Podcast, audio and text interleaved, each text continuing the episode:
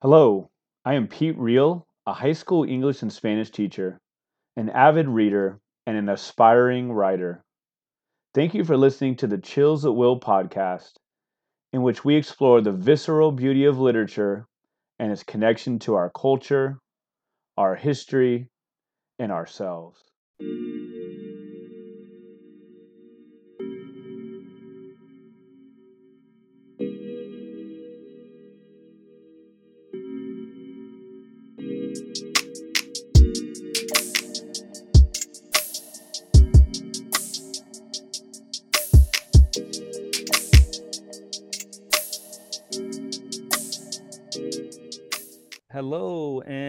Welcome to episode 207.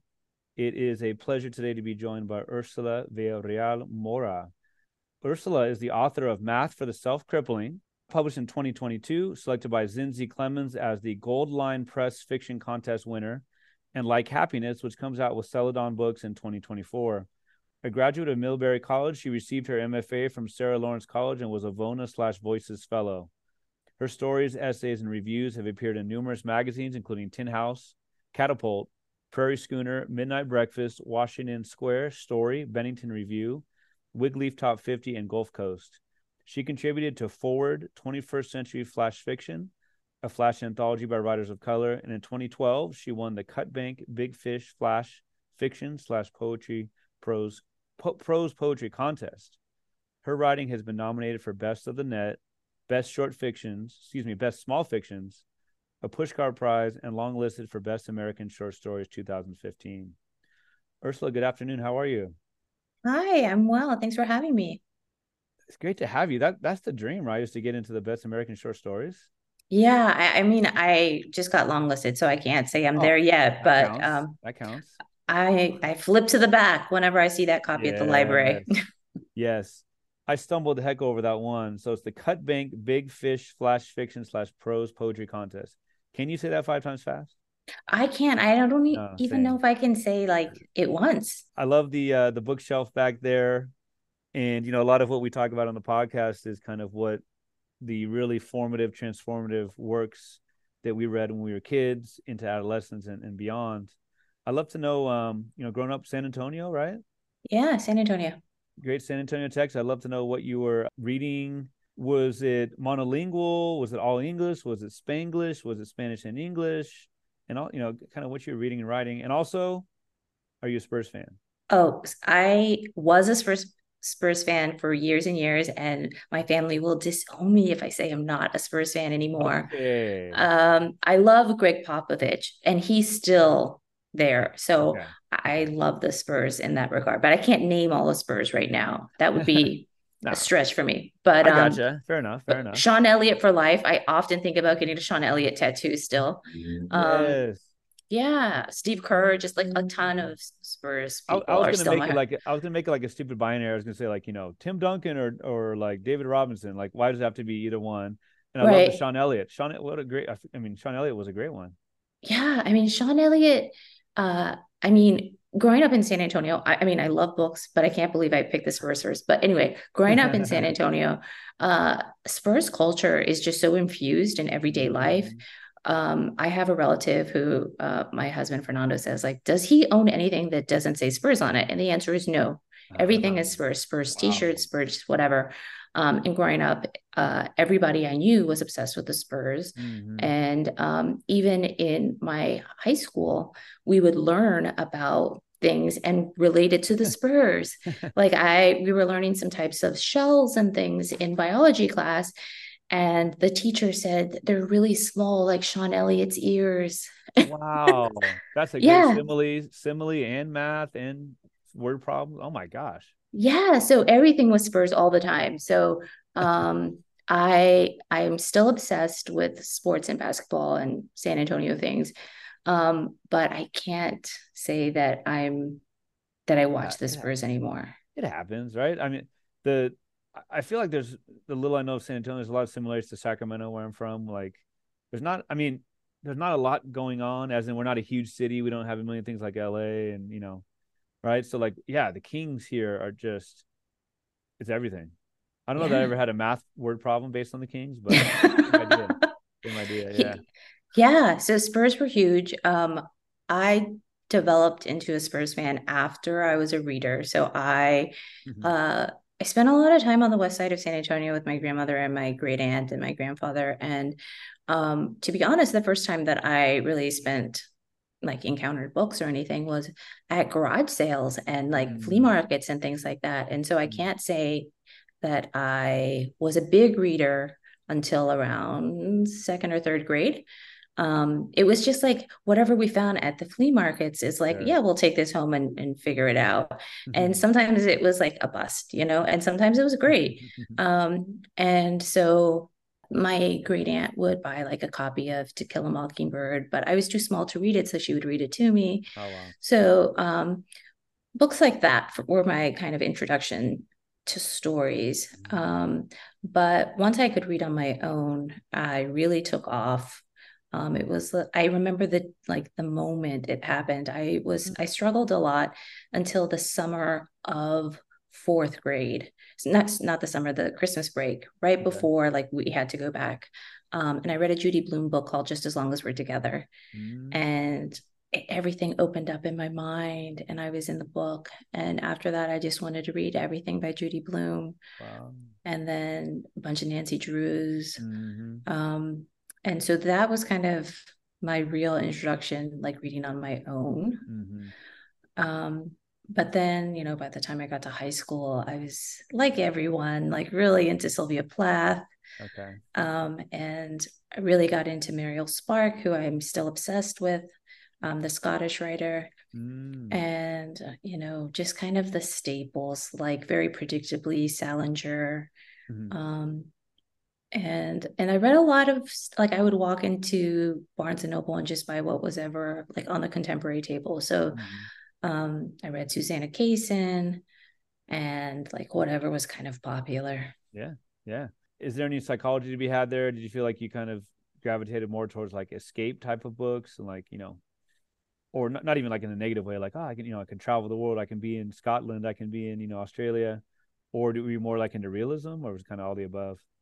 I really liked being transported mm-hmm. um, word, to yeah. to different countries, and so I really wanted at some point to recreate the magic that was happening when I was reading. And so I started like the first stories I ever wrote were set like at boarding schools and these places that I considered really mm-hmm. exotic, even though to most people they weren't exotic. They were just mm-hmm. kind of ho hum. But to me, like, what was a boarding school like? And what was it like to have velvet furniture? And, you know, all these things that for me were kind of like way beyond my everyday life. Mm-hmm. So I mm-hmm. started writing things like that because um, I just thought that was so mesmerizing. So it was a lot of transport, like transporting me out of my real life mm-hmm. things. Um, yeah, that's what I just felt it was like, you know, like the Narnia in a way, just going somewhere magical. Sure. I'm actually good. I'm actually kind of saying sure, sure, and nodding. I actually don't know a lot about Narnia. I'm embarrassed to say, but I kind of I know the basics. You know, yeah. if you if you can ask me any more deeper questions about Narnia, I'm gonna I'm gonna be stumped. But um, well, yeah, I, I think growing up reading, you know, Tobias Wolff was one of the main reasons that I do this mm-hmm. podcast. The the title and everything is is is is derived from that. But man, like so much about boarding schools. Like, do people actually go to? Is that like a real thing? Is boarding? You know what I mean? Like, what are these? I guess on the East Coast, maybe more than anywhere else. Yeah, I mean, I I romanticize boarding school so much, and I am still a sucker to this day for boarding school novels. Um, I'll read any boarding school novel. Um, I just love them so much. And the first story I wrote, yeah, definitely took place at a boarding school, mm. and uh, was kind of like elite private school. Like, what will happen over like this holiday break? Well, I guess I take that back. I guess isn't isn't Wednesday like the Wednesday Addams? Like, isn't that kind of a boarding school? Or is she like in the series and stuff? So I guess I guess boarding school fiction or boarding school stories are still alive and well, maybe.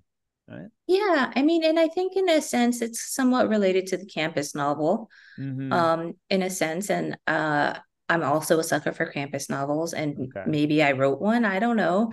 um, so yeah i think there's definitely a link between like being secluded and like mm. no one really overseeing what's going on and sure. there's some shenanigans and stuff shenanigans there's there's some there's there was at least one leafy new england campus mentioned in math for the self crippling right yeah at least one so there you go probably related to some real life events, which we'll talk about in a minute.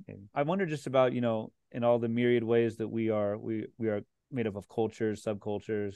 I wonder if you felt represented in what you read. If so, how so? If not, did that matter? Did you not necessarily look for that until later on? It wasn't something you were thinking about. How did represent representation work in what you read? Yeah, well, to go back to one of your questions that I think I kind of skipped over, uh, I grew up in a household. well, with my parent parents, we spoke uh, mostly English, but with my grandparents, and I spent a lot of time with them, they spoke to me in Spanish and I replied in English. So I mm-hmm. was receptive to the language, sure. not completely expressive in the language. Um, mm-hmm. I think I heard that when you interviewed uh, the author of, uh, was it Brotherless Night? I think she mm-hmm. used the, mm-hmm. the that term too.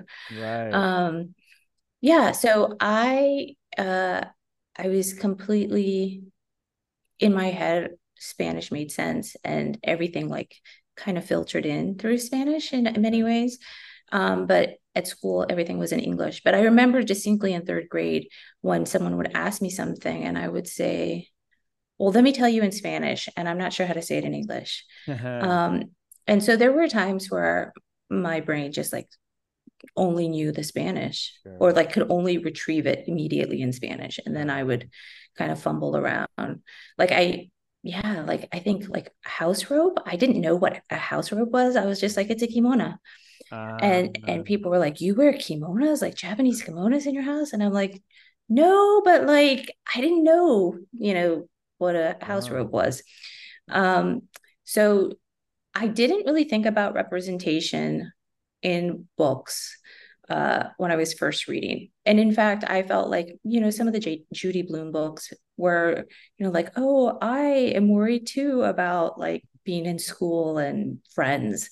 So I did identify with that. But in terms of the cultural stuff, I didn't see myself. In fact, the first time, and I didn't see myself like at all, like, you know, culturally speaking. And then like for the longest time, I thought like I was some kind of freak because I had a name that no one else had, mm. um, first name and last name. And so the way that I kind of made carved a space for myself is I decided I was going to buy every book at the bookstore written by someone named Ursula. so I went and bought Ursula K. Le Guin books. I went and bought uh-huh. Ursula Hegi books. I bought like anytime something said Ursula on it, I bought it because I was just like, I need a connection to these books somehow. Uh-huh. And so that's um, kind of like how I started thinking like maybe I could be a writer because like the word Ursula's on a book. Um, but then I guess uh, by the time I was in high school, uh, my no problem. So I mean, you probably lucked into some good stuff with Ursula Le Guin, right? Oh, I have to be honest. I didn't read it for years. Okay. So okay. I, I just held on to it, and that was just like, okay, it's here, and here's you know a book that one day I might read. Looks nice um, on the bookshelf or whatever. Yeah, yeah, yeah. It was totally, totally a poser. Yeah. uh, but by the time I was in high school, my aunt was really um, re- a really big Sandra Cisneros fan, uh-huh. and Sandra Cisneros lived in San Antonio. I was and so, say, I know she's she writes about Chicago, but I've she has family in San Antonio or she lived there for a while? Yeah, yeah. She lived there for a while. And so she did readings. So I was able to go to um, at least one or two of her readings yeah. when I was in high school. And those really were beautiful readings. And um, they made a really big impact on me. And she was a mm. really generous reader and writer. And she dedicated books to me, like, uh-huh. not like, right. you know, but um, she signed them. She was very personable. Um, yeah. And it, it, really made a difference in my life. Mm-hmm. So, you, I mean, it wasn't just a person whose picture was on the on the back cover. It was actually a person you met and was actually alive and right? Yeah, she was. Yeah, yeah. Yeah, she was alive and I read her stuff and I liked her stuff. Mm-hmm. And it wasn't just, you know, a book on the shelf, it was a real connection. Um, some of her work, I have to admit, was a little mature. I think My Wicked, Wicked Ways came out, which is a poetry collection, kind of okay. like feminist, kind of sexy. Mm-hmm. Um, and I was very young. Uh, so I think that that was a little mature for me, but I still read it. I still liked it. Um, I'm sure that I would relate to it a lot more these days. Yeah, yeah. Um, but she was a really important figure in my life. And um, you know the fact that she, like you said she was alive i saw her that was that kind of made the profession of writing uh, just a little right. more real for me yeah. yeah holy night or one holy night was one of her stories that i still remember that was like it i think it's from woman hollering creek and that was we read it in the class and it was like wow you can you can do this in a story huh it was just yeah. like yeah like really understated and kind of like not like an O. Henry ending, but just like a kind of a shock to the system in a great way. Thank you for that. I'd love to know about kind of the, the writing side of things, how how the love of reading and you know Ursula Le Guin to Cisneros and all you know Nancy Drew and all that, how that led to, or maybe in high school or college, how you kind of said like I can do this writing thing, or or you got some really good feedback from someone you respected, or how how you became a writer. So I think uh, I just, like I said, wanted to emulate that kind of magical feeling that I got from books, and I wanted to pass that along to other people. And I started by writing poetry in high school. And of course, it was really bad for many, many years. Mm-hmm. Um, but I, but thankfully, nobody discouraged me.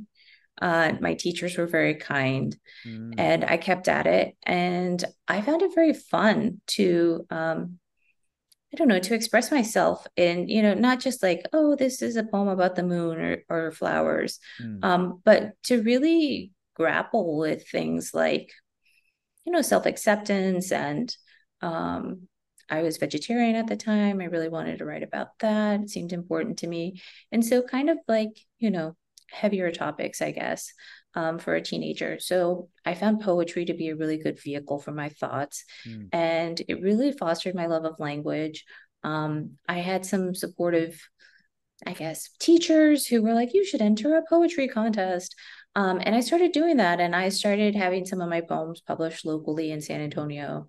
Um, I guess starting maybe like sophomore year or so. Mm. And then junior year, I had more poems published. And then by senior year, my mother encouraged me to enter this uh, poetry contest that she found in the San Antonio Express News. Mm. And I naively thought, oh, it's just a bunch of kids like in high school in San Antonio doing poetry stuff. I should just send some poems in. So I did. And then I got a like a letter in the mail saying um, from KLRN, which is the PBS station in San Antonio. Whoa and they were like we like your poems. We invite you to come read them this day. And i thought oh it's like not not an anthology. It's not like you know something so then i found out this was like adults from like all over the country were coming to read their poetry and they had selected me and i was the youngest person. And i thought this is wild. I need xanax. Ah. and uh and yeah so it, it kind of started that way. I was like reading my poetry in front of a television audience. Wow. Um, yeah, so that happened by the time I was a senior in a high school. So um, that was a really big confidence boost to mm-hmm. know uh, like somebody thought there was some merit in in this writing somebody thought this was kind of interesting and i got you know lumped together with like real writers like people from all over so um, i thought yeah i'm definitely going to pursue this so when you said you did it on the the the the PBS station, was it live? Was it recorded? Like live, like on the air right now? No, I think they added like I think there were yeah. like they built in commercial breaks or whatever because it was just like you know spooling in an auditorium or whatever. Like, oh. sorry, but what a what an experience, right? I mean, I always feel like you know, like as a, as a coach in sports, you know, hey, play against players who are better than you, play against people who are older than you like what an experience for you to be there with like the, the adults we talking like oh, grandmas yeah. and grandpas maybe i mean so like i didn't know who everyone was obviously and there was no internet then i'm uh, so old that like i ah. couldn't google these people to figure out who they were it was just like when the person who won what like won the night or whatever right yeah. like um i found out he was like a 25 year old like adjunct professor in Chicago. And I was like, what? So insane. Um, but yeah, I mean, it was a really affirming experience. I mean, yeah. totally nerve wracking, totally like I was out of my league. It, like I didn't know how to perform poetry. I just knew how to write it in my room and like send it to newspapers and stuff. I was not by any means like professional or even, you know, I didn't have those aspirations to be on TV reading my poetry, but it happened. Mm. Um, and I'm grateful for it. That's so cool. Did you did you have trouble fitting your head through the doorway afterwards? I mean, were you a little bit a little bit overconfident? Nah.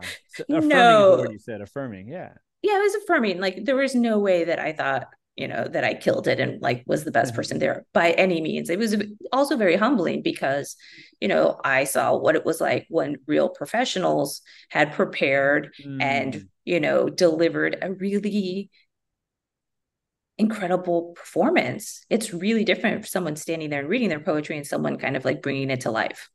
Yeah, the whole idea of like you're gonna probably run faster if you're running with somebody or against somebody than you would on your own, right? Like step your game up. yeah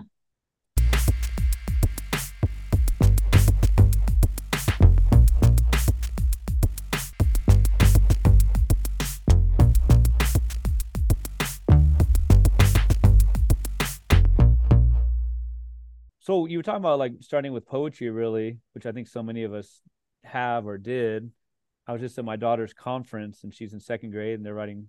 She had she shared a poem with me. I'm like, oh, awesome. You know, they're learning about onomatopoeia and alliteration, all this cool stuff. Um, amazing I know, right? yeah But so like I kind of wonder how you for for math for the self crippling, which is labeled as stories. But I Mhm. saw like that in an interview you did, you you called it like a like flash fiction, flash fiction slash prose poetry. Mhm. And it does kind of straddle those lines, right? So you know, you're writing before this, like you know, you got in the 2015 um, long list for the, you know, the the best American short stories. Like, have you been kind of going back and forth with poetry and fiction? Do you have some work that fiction, you know, like literary fiction or whatever someone would call it, or do you feel like you're kind of in those in betweens? i think naturally i am a long form writer Mm-hmm. um it's how I, I mean other than starting with poetry when i was younger once i transitioned in college to writing fiction um i became obsessed with like short stories and you know re- and i've always wanted to read novels and memoirs and whatnot. And so i've been obsessed with lengthy things. And when i went to graduate school i thought okay i have to write lengthy things. Um and so uh a lot of my writing is you know sh- short stories that are 12 pages to 25 pages Sure. um but I, I I never really spent that much time with poetry afterwards to be completely honest not after high school um I wrote a couple poems in my 20s uh to like people I was crushing on and then I would hand them to them or email them to them Mm. but it wasn't something that I actively pursued anymore. But I think that the love of language and kind of that obsession with, you know, individual words and the arrangement of them is something that um, never really left me. And so Mm. when I decided to write flash fiction, it, it did start to feel a little bit like poetry, but obviously the line breaks are different and, you know, it's prose Mhm. but uh that attention to detail and you know really being obsessed with the yeah. sound and kind of the the metric of it um just like kind of kicked back up into a higher gear Yeah. I don't listen to a lot of it, but like, I don't know if you ever heard like the Moth, the Moth Radio Hour. That i've heard it yeah a couple times Right. I feel like these would be, you know, that's the thing about this this collection is so cool is that like it, there could there's a lot of them, if not all of them, that are standalone, but there's definitely the through lines, and it really goes together so well from basically you know young girl to to an adult. It does go chronolo- chronologically for the most part, so it works the parts, but the parts are definitely what is it? The whole is worth more than the parts kind of thing. I appreciate that. What are, what were some of those maybe stories that um, really inspired you, challenged you, captivated you? You know, talking about the short stories that you've read through the years, or even it's the It's a good question yeah i hadn't thought about Mhm. that i think uh I mean, there's some sh- short stories that I read that I will never forget because I had never read anything like them, like. Barthelme, The School, um i read that Ah, and thought like wow that is insane. Like how does somebody do that? Yeah. um but it wasn't necessarily a style i thought i wanted to imitate. Um i read tobias wolff obviously. Um and then when i was in graduate school um well you know when i was in high school let's back up. When i was in high school i really liked amy bloom mm, and um, she's now kind of more of a, a novelist but at the time she had a book i think it was called come to me or something like that there was a couch on the cover and that was a really important book in my life And then when I went to college, of course, I got obsessed with Jesus' son. Mm-hmm. Um, and I read a lot of Best American short story collections. Um, so there were quite a few stories. Uh, Jeffrey Eugenides' Airmail for a long time was my favorite short story. Um, and then, of course, I read Sandra Cisneros, um, and she has a short story. I don't know, I don't remember the title of it anymore, but it's basically like the the narrator and her lover sitting in a car in front of a panaderia just eating bread. Mm. I don't know if you remember this one, but anyway, that, that one. one, like I still think about that one all the time because the whole story was just like how much they are, you know, just eating, but there's so much pleasure just from the act of eating and being together in this mm-hmm. little space, mm-hmm. like while looking at this bakery. Um, so that was a really important story in my life. Um, and then later, like Roberto Bolaño became really important, and I love his stories. Um, Last Evenings on Earth is one of my favorite short story collections.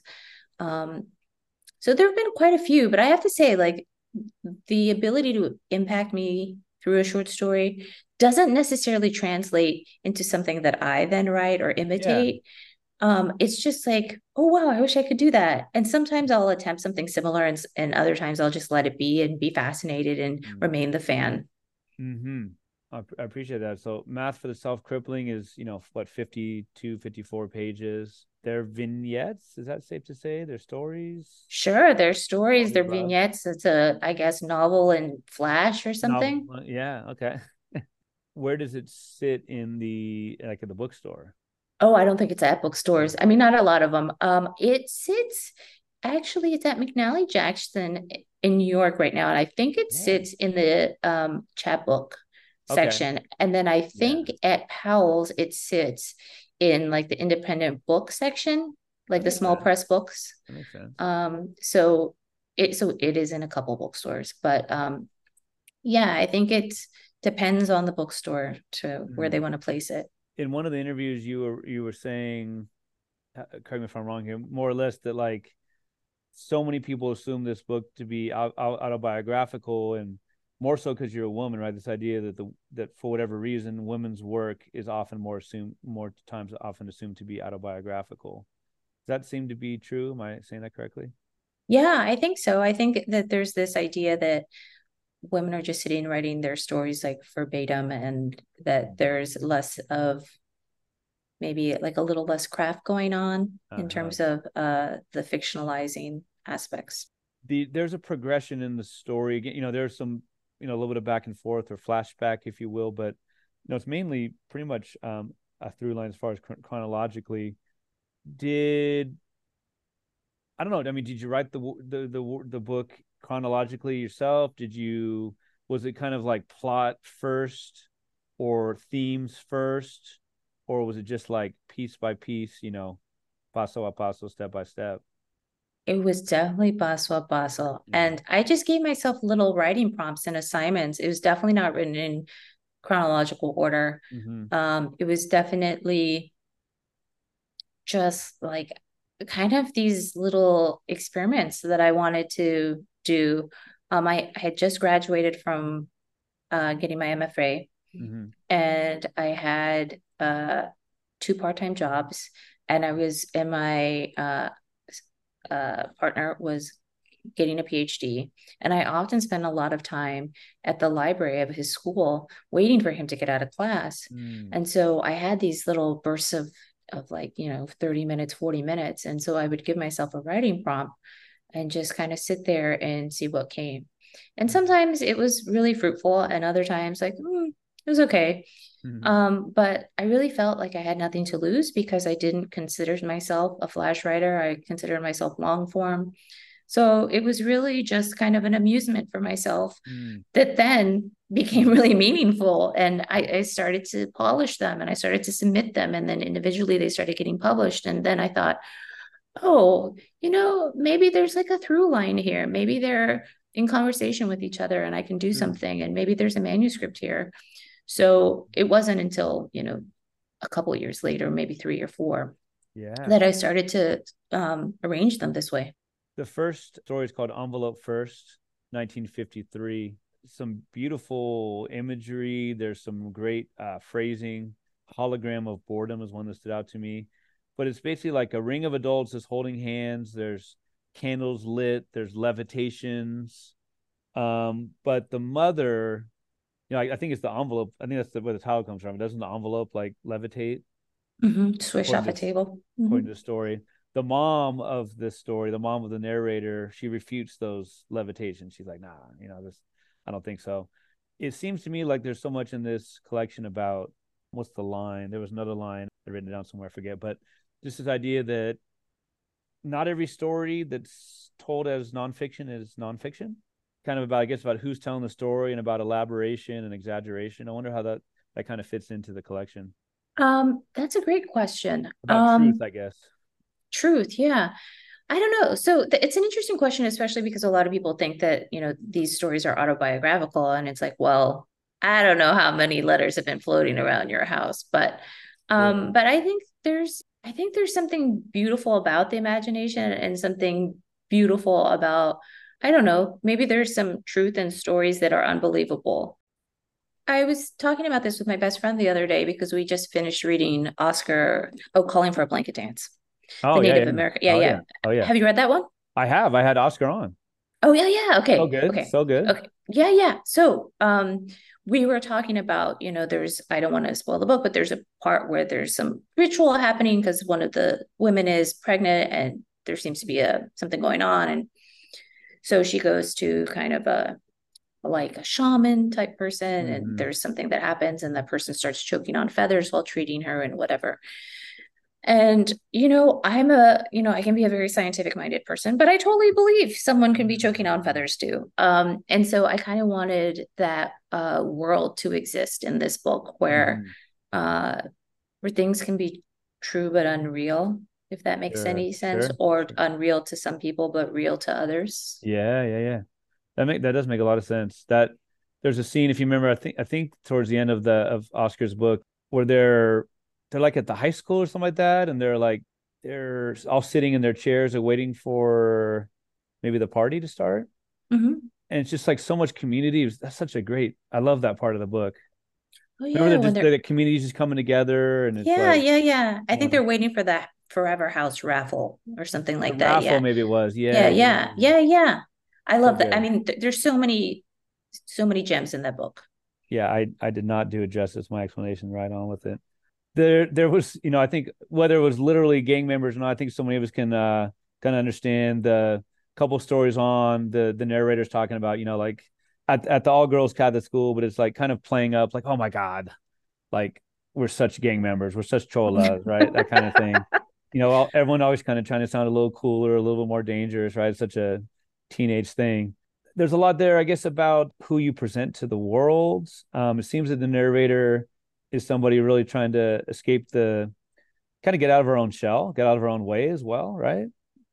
Yeah, I think a lot of self discovery for young people is trying on different um, personas and, and mm. seeing which ones feel true. And sometimes we kind of overshoot in yep. thinking, you know, we're like, you know, I'm really a skateboarder. And it's like, actually, no, I, I can't even balance on this thing. Mm-hmm. Or, you know, with what, what, whatever it be, like, you know, a lot of makeup. And then you realize, like, oh God, I feel like a clown. This is really not who I am. Mm.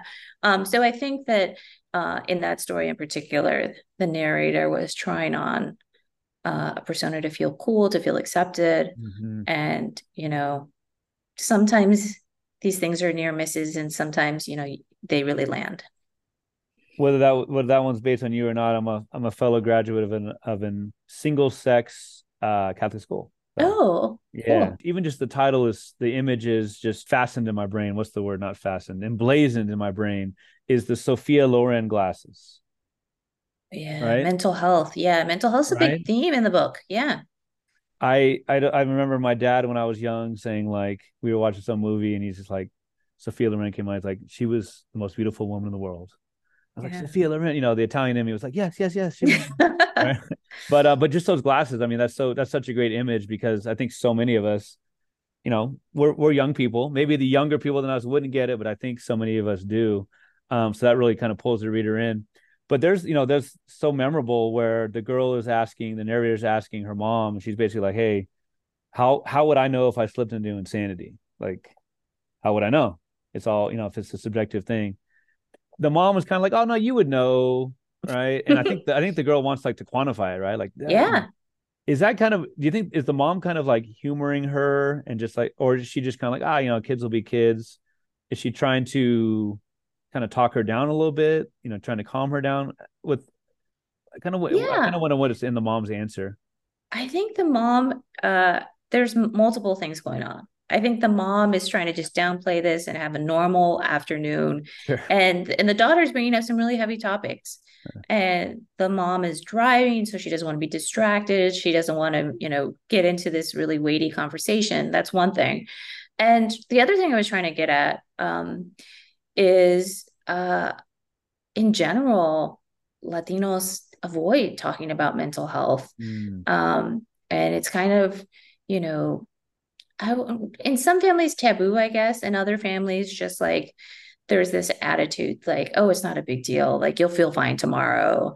Um, just like, you know, you know, everything's fine. You're just mm. blowing this out of proportion. And I think the mother's also doing some of that, which is um, probably a disservice to her daughter um, but you know maybe she didn't have the language herself to to talk about this hmm. in a way that would be satisfying for hmm. either one of them as a non-native speaker but i wonder if the expression no pasa nada might fit there yeah right totally not a big deal right yeah as the narrator goes on with the I mean, I think is that is that a lot of where the title comes from. This idea of the self crippling part of it. Is it is it just this idea? Because I mean, so many of us can relate to that. Just like getting in your head so much that you you're the, you kind of like the you're the one who trips yourself up. Is that kind of yeah what, yeah yeah and and like ruminating over right, memories that yeah. that are maybe you know they happened yeah but like is it the most important memory you need or do you need to think about this memory all the time probably mm-hmm. not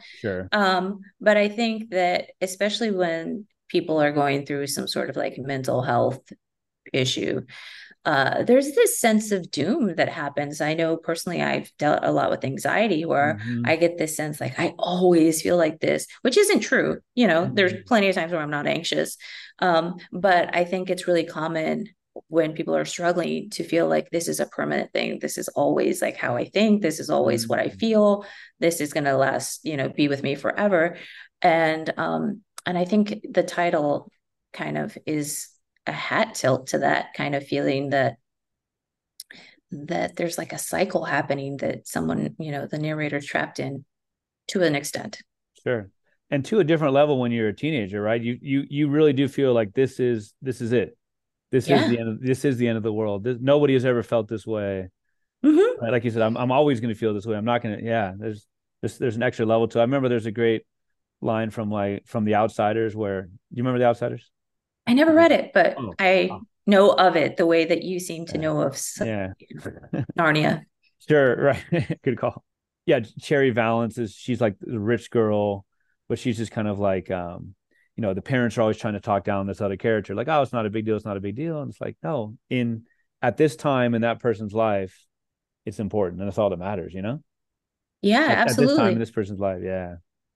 I remember being in eighth grade and at eighth grade graduation, one of my friends who I had known for years was going to go to a different high school the following year. And I still remember sitting in the car with my mom crying about, and we were parked at a day old bakery because my mom was going to go in and buy sandwich bread for us. Still remember crying that, you know, I'm never going to get over the fact that my friend's going to a different high school. And my mom was like, sure you are. Like, you're never right. gonna even remember this. Right. Like by the time you go to college, like this will be the and I still remember it to this day. like it felt like the end of the world. Ah, that's a great, yeah. So you probably got a story in you about sitting at the bakery, right? Just like Sandra Cisneros did. Yeah, just like just yeah. a little sad instead yeah. of, you know, another sad girl story. Right. The sad girl comes through.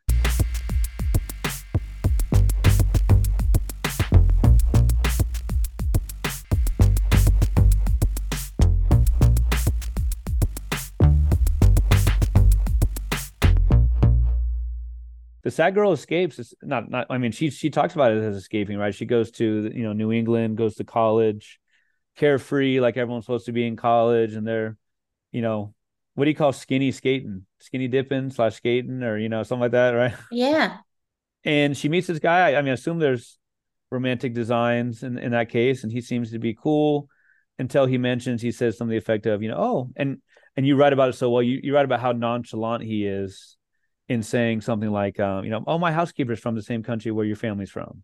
Yeah. That, like, am I getting the line right, more or less? Yeah, you got it right. Yeah, you nailed it. Yeah, just kind of this uh casual connection between the like the housekeeper, the maid, and yeah. the narrator of the story, and it's just devastating to her because here she thought she was gonna have this, you know, romantic encounter, mm. and suddenly she's has the wind knocked out of her, basically. you think it's it's such so devastating just in the one on one with with this guy, or is it more kind of a bigger thing about maybe her place at the school? I don't know. Yeah, I think definitely her place in the school. I mean, uh, because of uh, for other reasons, like you know, this was she had been romanticizing going to New England from mm. Texas for so long that she had this ideal in her head, and then when she actually gets there, instead of it being you know the perfect place, like she immediately gets knocked down a peg or several. Mm. Um, and so I think that the devastation was just, uh, I guess, more powerful or hit yeah. differently because of that. Right. The narrator takes on, you know, goes to therapy in different ways. Um, later on in the book, she's asked about her first memory of despair, and that was so telling or so relatable. I think, you know, she was kind of like, where to begin, you know. Um, but she goes like to sand therapy, mm-hmm. and it's it's such like a kind of like an involved process, and there's little dolls or little toys and this and that, and basically the narrator is just like, this is kind of all for naught. Yeah. Right? what do you what was she maybe trying to get in therapy or do you, do you get the impression maybe that she was kind of like just kind of did it because she thought she was supposed to or she was pushed to it or kind of you know nudged that way you know i think that these days there's kind of like you know there's so many memes and jokes like guys will do anything you know like but go to therapy and yeah, like yeah. you know you know it's it's a running joke that like everybody needs therapy and i'm not saying people don't need therapy absolutely right um but i think um you know, something that's maybe a little bit controversial to say is that we kind of assume like it's a one size fits all. And just like students, you know, I'm an educator, but students are different learners. There's some mm-hmm. students that have to read things to absorb it. There's some students who have to like write things out. Others have to, you know, hear things or do some kind of kinesthetic learning. Mm-hmm. Um, you know, there's I think therapy should be different too. You know, like I if if we know that that's the type of, you know, spectrum of people that we have who are mm-hmm. you know learning then also for healing i think there needs to be a, a, a, whole spectrum. And some of the things that you know people try don't really work. And i think um, i'll be the first to say you know sometimes things don't work but you got to try them. Yeah fair enough. There's a really intriguing like uh like juxtaposition that you set up where the the narrator has I think one of the stories is called Tabloid Totems, which is so such a great title in many ways, the alliteration and such. But just this idea of totems, and I, it's you know, it sounds like she she dated a, a, a model, and this model reminds her of another famous model who gets, you know, is on the billboards and the magazines and the whole deal, and then eventually that that model was, I guess, like scratched, stabbed, attacked. Yeah, attacked, he got attacked. Right? Yeah, yeah. Right, D- disfigured is the word I was looking for um, by some sort of deranged fan. Is the totem this idea of kind of like looking up to this kind of maybe um, idealizing or or something yeah. that happened in the past, like you know, oh oh he was so great and we were so good together, or we we missed out, or I kind of wonder about the idea of the totem. Yeah. Yeah, I mean, I think especially um, for I think early relationships or people uh, in their 20s and things you know mm-hmm. the the goal is like get like you know the hottest person you can date like isn't you know that, isn't that someone... it isn't that life i mean what else is there right you know i i mean i lived in new york city in my 20s and so like i was totally consumed with uh you know superficial things like mm-hmm. getting all the manicures and like uh you know just like dating hot people and mm-hmm. you know being seen and taking photos and like you know mm-hmm.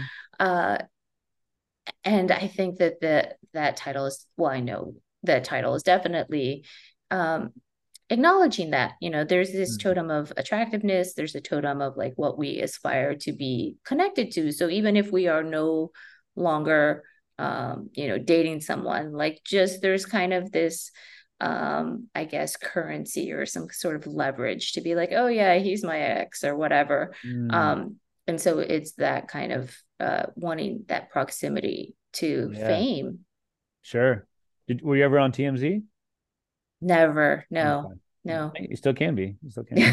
Hopefully not. That's not a good place yeah, to be. That's probably true. That's probably true. Yeah. Mostly like 99% negative things, right? Yeah. Yeah. I mean, I, yeah, I haven't read anything positive there.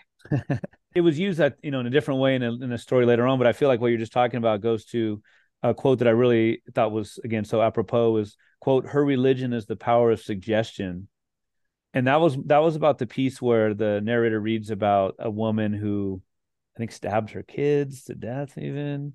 You know, and, and after that, it was like the knife. You know, seeing the knife, she couldn't hold a knife. Just that power of suggestion, right? Where she, she couldn't get that out of her mind. You talked about ruminating before, but even just the the idea that you know, oh yeah, everyone's supposed to date the hottest people. You know, blah, blah. her religion is the power of suggestion, right? Yeah. Well, first, I just want to point out my cat is right there. um, my cat's impatient. Like, hey, pay attention to me. You've been oh, talking to this corner. There you go. Yeah, really interested in going to the bedroom, but that's not going to happen right now, Selena. so the story that you're referencing is actually I took, you know, I read where writers do this, and I had never done this, but I took, I read the news, and there was this nanny in New York City who uh, had been working for her family for many years and kind of snapped and um, and murdered uh, all but one of the children that she was um, taking care of. So that story was inspired by real life events. Mm.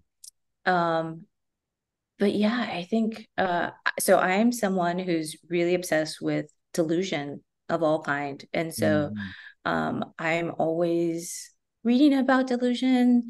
I'm always really interested in things like you know the power of words, the power of suggestion, uh-huh. um, and so that was a really um, fun not i mean this story matter is is, yeah, yeah. is, is, is serious but it was fun to explore that topic um at a remove sure uh, for me personally so sure. it was yeah that's my little hmm. homage mm. to to the creepy mm. Like all of us you know the any despair any traumas any you know grief i mean obviously it doesn't doesn't go away and you know into adulthood it'll follow us and the the narrator talks about the honeymoon and kind of mm-hmm. some of the traumas following her into uh, the marriage and in particular the honeymoon like in Croatia um, they go and they visit kind of like a little I don't know like knickknack type of store right mm-hmm. and the quote is the mall overall is described as quote a mall that was bleak and ill conceived like us some of that effect um, which is you know kind of funny and and clever and, and all the above. There's not a lot about the the marriage necessarily. It is mostly about the the youth, the young days and the teenage days and all that. But I just wonder about kind of like the through line between that 14 year old girl who said, if I go insane, am I going to know? To the girl who felt despair. I, I, I failed to mention yeah. you know, that she really took um her, I think it was her aunt or her great aunt's death. She took that really hard. There's obviously a really close connection there kind of wonder how you can kind of chart like what happened earlier in life and maybe the way that it, it played out with with the marriage and in the early days of the marriage, just the early days. Yeah, I think that um I mean here is someone who is keenly aware of her mental health, mm-hmm. um, mental states. Uh, the story in which she thinks she's going to go insane, it, it opens with her saying like her consciousness uh, expanded like you know i think it was like a thousand room hotel or something like she remembers the moment in which like suddenly she was inhabiting a larger space mm-hmm. um at least consciously um and so when you when she made that shift into you know living in this ultra aware world mm-hmm. um i think that she's just made herself you know people who who are that aware are obviously going to be um, live life with a lot of uh, joy and suffering just because there's such a wide range of, of what can happen when you're uh, acutely aware of you know what you're feeling or when you're super observant and can mm. see you know like this person is you know with the story um, in college like this this guy just said like the absolute most devastating thing to me.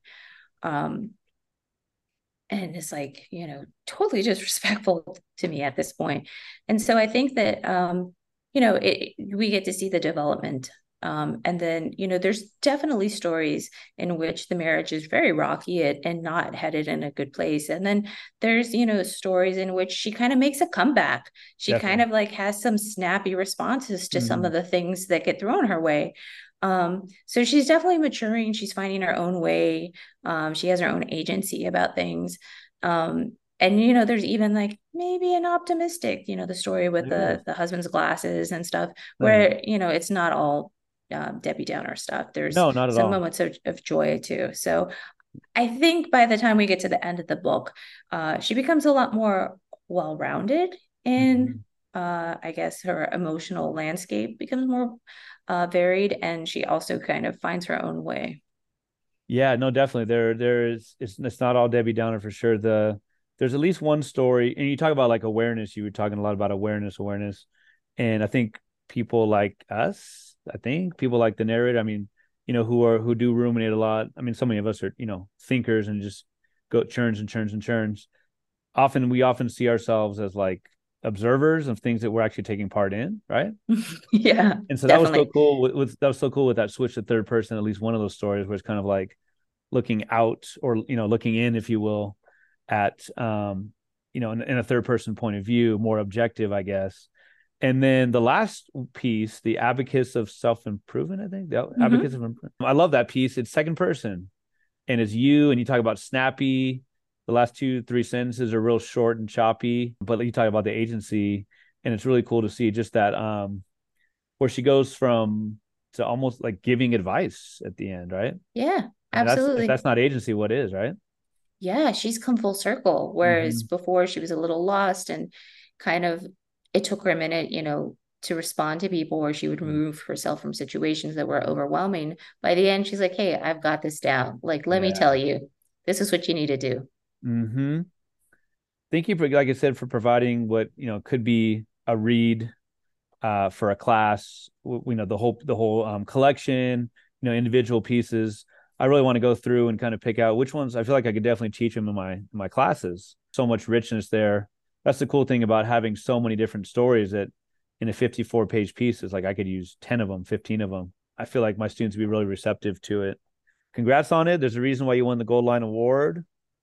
I'd love to know what uh, maybe if you're working on anything, uh, anything in, the, in, in these days, any new projects. Yeah. Well, thank you. And if you do teach me, let me know. I'll be oh, happy to zoom. I will zoom with your class if they have questions. Okay. I would be happy to talk okay. Flash if they want and I would keep it a total surprise. I'd be like, "Do you have any questions about the book? Here she is." You know? that would be awesome. Oh gosh. um, yeah, and hopefully my cat will join us too next ah, time. please, please. Okay, that's a must. Um, so I so I have a, a novel coming out in 2024. Right, right, yeah. Um, like I said, maybe it's a campus novel. It's a lot of things. It's an epistolary novel. Oh, so oh, it is. Yeah, it is a letter. I mean, yeah, to hmm. uh to someone and uh, it's also got a UK publisher, which is exciting. Congratulations! So somebody might read it um, on the other side of the pond. Yeah. Um, and so that is going to come out in March of 2024. Mm-hmm. And I am working now on a memoir. Um, and th- that is slow going um, but but it's fun uh, every day i chip away at it um, so that's that's kind of what's in the pipeline right now. Does does the memoir go from like birth to now, or is it maybe like a certain part of your life, or still not sure? Oh no no no no. So like I think every memoir really has to have like one or two subjects, right? Like Roxane yeah. Gay's Hunger is about you know uh, her physical body her relationship to her you know physicality her appetite mm-hmm. um, and you know the experiences of her body um, and so the um, memoir is focused on uh, the fact, the experience my father had being drafted into the Vietnam War mm. and his exposure to Agent Orange. Oh, and oh, no. uh, that kind of impacted my family, his health, my health. Um, so that's kind of the the triangle of it uh, is the family Agent Orange and, you know, the, mm. the draft experience. Oh, um, so it's kind of heavy stuff. I think I, mm. I um, gravitate to some of the meatier topics. Sure. Uh, but uh, definitely uh, trying to make it a read for everyone. I appreciate that. Where where can we find you online? Any uh, special places to buy math for the self crippling? Sure. So uh, I have a website. Uh, it's my name, ursulavillarrealmoura.com. You can visit me there. Um, I am also on Threads. Ah. Um, I'm no longer on that website that used to be Twitter. Smart, smart. Good for you. Good for you. Um, and I, uh, you know, you can buy Math for the Self Crippling at an indie bookstore. Like I said, it's you can order it online from bookshop.org, mm-hmm. or if you want to give, um, you know, some business, like I said, to Powell's or McNally Jackson, feel free to do that. Um, yeah. Awesome. Thanks so much for talking to me. I look forward to the 2024 release and maybe that, you know, the memoir as well. Been awesome talking. Please say hello to your cat for me as well. Oh, she says hi too. Thanks so much for your time. Appreciate Thank it. Thank you.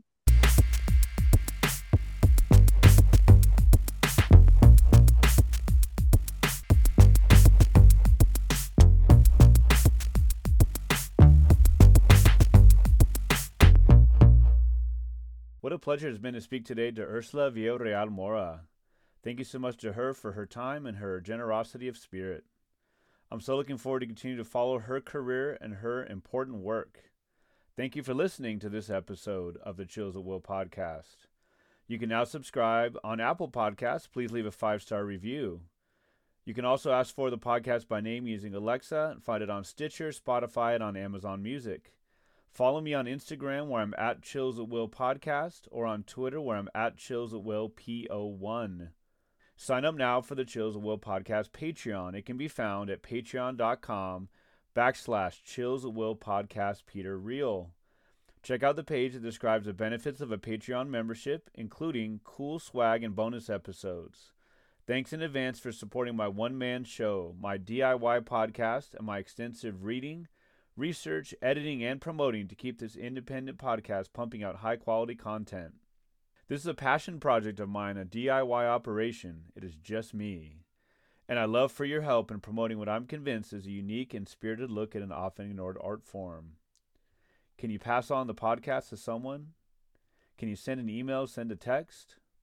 I appreciate it. The intro song for the Chills at Will podcast is Wind Down Instrumental, and the other song played on the episode was Hoops Instrumental by Matt Whitehour, and both songs are used through archesaudio.com. Please tune in for episode 208 with Sowmya Krishnamurthy a music journalist and pop culture expert whose work can be found in publications like Rolling Stone, Billboard, XXL, and Time. Fashion Killa How Hip Hop Revolutionized High Fashion comes out on October 10th, which is the date the episode will be published. Also, look out for a late October or early November print conversation with me and Sowmya that will be in Chicago Review of Books. Again, this episode will air on October 10th. For now, thanks again for listening. I hope that these uncertain days bring you texts by writers with mad skills like Ursula Villarreal Moura, whose work, like Math for the Self Crippling, gives you chills at will.